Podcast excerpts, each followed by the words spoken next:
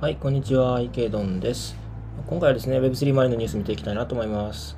はい、ではまずあのニュースの前に、えっ、ー、と、ヒートマップで全体感の確認です。はい、全面緑で、えーと、全面的に上昇という感じですかね。はい、BTC プラス3.02%、イーサリアムプラス6.44%、ソラーナプラス9.94%、BNB プラス5.71%ですね。はい、全体的に緑で、特にイーサリアム、ソラーナ、BNB が濃い緑色、えー、まあ、あの5%超の上昇ですかね。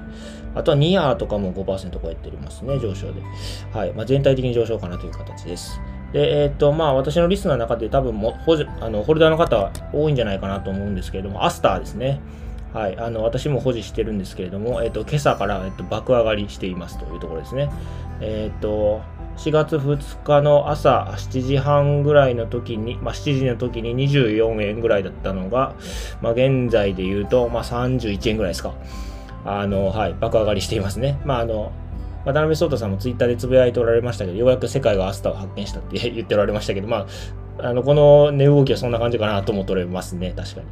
はい。まあ、私自身もアスタいっぱい持ってるので、あの、非常にこう、ホクホクというかですね、ありがたいなと思っております。はい。では、ニュースいきたいなと思います。はい、まずこちらのニュースですね。えっ、ー、と、アメリカの、まあ、大手の銀行ですね、シティグループ、メタバースは1600兆円規模になる可能性ということですね。はい、あの、まあ、シティが発表したメタバースに関するレポートで、2030年ですから、あと8年ですかね。で、えー、1600兆円に達する可能性があるということですね。はい。で、まあ、ユーザー数は50億人ということですね。2030年までに8兆ドル、980兆円から13兆ドル、1600兆円の市場となり、ユーザー数は50億人に達するということですね。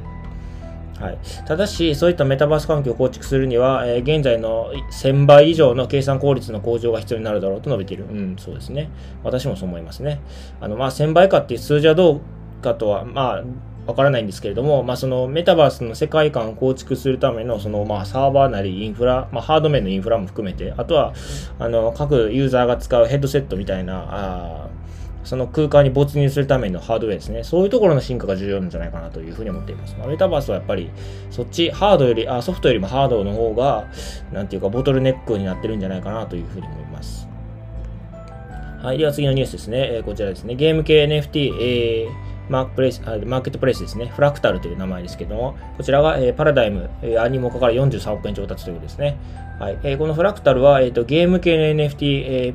マーケットプレイスですということですね。で、えー、ブロックチェーンはソラナですね。はい。で、この43億円なんですけども、こちらシードラウンドということで、シードラウンドで43億円という、あの、ちょっととんでもない額になってますけれども、はい。で、えっ、ー、と、入ってるの、えー、投資家として参加しているのがパラダイム、えー、マルチコインキャピタル、A16Z、まあ、アンドリーセンホリッツですね。あとはソラナラボズ、アニモカブランズ、コインベースベンチャーズということで、あの、これもまた投資家陣も超強烈なメンバーが揃ってるなという気がします。で、まあ、それもそのはずで、このフラクタルっていうのは、まあ、世界的ゲーム実況サービス、ツイッチの共同創業者、ジャスティン・カーンという方が創設された企業ということで、まあ、あの、多分、なんていうか、前例があるというかですね、まあ、この方だってツイッチを、まあ、ゼロから立ち上げて多分成功されてる、まあ、もうすでに手元にものすごい資金ありますし、まあ、2度目の企業っていうことだと思うんですよね。ということで、まあ、前回成功してるということで、まあ、お金も集まりやすいですし、最初からこう、爆発的に成長ができるっていうことかなというふうに思いますね。はい。で、まあ、フラクタル自身は、まあ、昨年12月にローンチされているということですね。はいまあ、ゲーム企業は NFT をユーザーにリリースしたり、ユーザーが二次流通市場として NFT を売買することができる、えー、プラットフォームを提供しているということですね。それから、あとは、あとフラクタルローンチパッドという、まあ、審査の厳しい NFT 販売サービスを開始しているということですね。なるほどと。はい。まあなんか NFT マーケットプレイスも本当になんかこう乱立してきてて、なんかすごいなっていう感じがしますね。まあ同じ頃ソラーナって考えても、マジックエデンとかありますので、まあ、なんかこう、すごい乱立してきてて、あの、結構あ、あら、争いが激しくなってるなという気がしますね。なんかこう、独自のポジション、まあ、例えばフラクタルだとゲーム系ということで、まあ、多分その、なんか独、それぞれのマーケットプレイス独自のなんかエッジを立てて、あの、まあ、乱立されていくんだろうなというふうに思っています。はい、では次の記事ですね。えっ、ー、と、アクシーインフィニティの、まあ、イーサリアムのサイドチェーン、ローニンですね。こちらが、えっ、ー、と、バリデータを、まあ、リプレイスすると。まあ、変えるってことですかね。取り替えるっていう意味ですね。あとは、まあ、それで、それによって、まあ、セキュリティを高めるという話をしていますという記事ですね。はい。まあ、あの、この間600 million ドルの、まあ、700億円ぐらいですかね。の、まあ、うんそうですね、がハックされたという話ありましたけれども、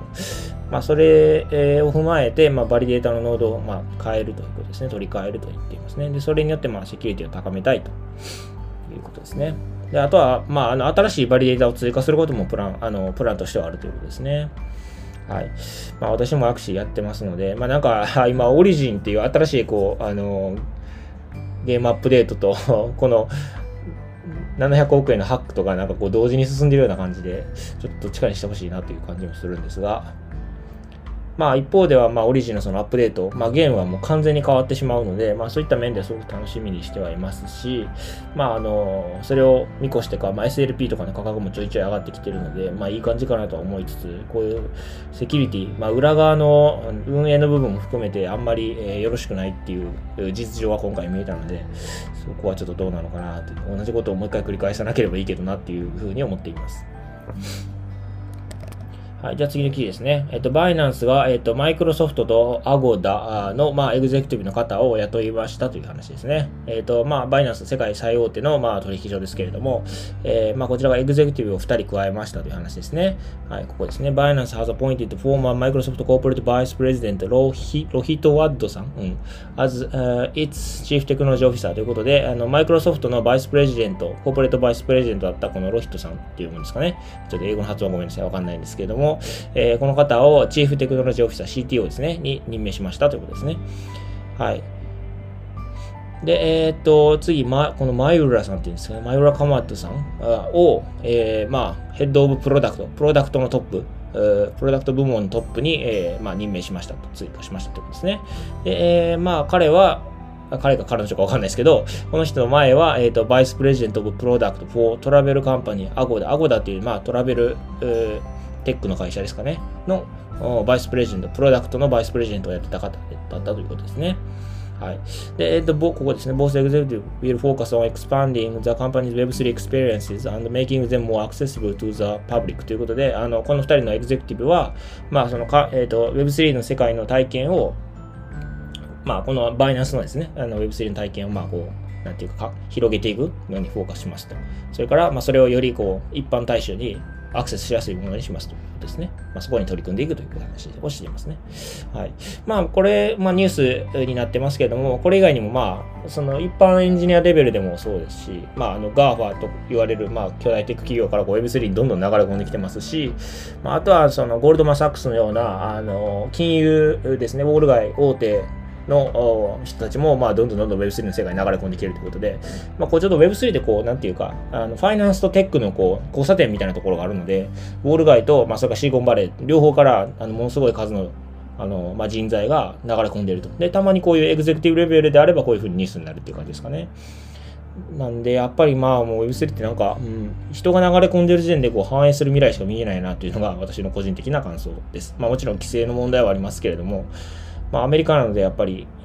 基本アメリカだとやっぱり規制をこうその辺うまくやそのテクノロジーを阻害しない形で、イノベーションを阻害しない形で規制をうまくあの組むんじゃないかなと思うので、まあ多分やっぱり Web3 の未来は確実じゃないかなというふうに思っています。はい。では、あの今回はこちらで終わりたいなと思います。よろしければチャンネル登録、フォロー、それから高評価の方お願いいたします。はい。ではお疲れ様です。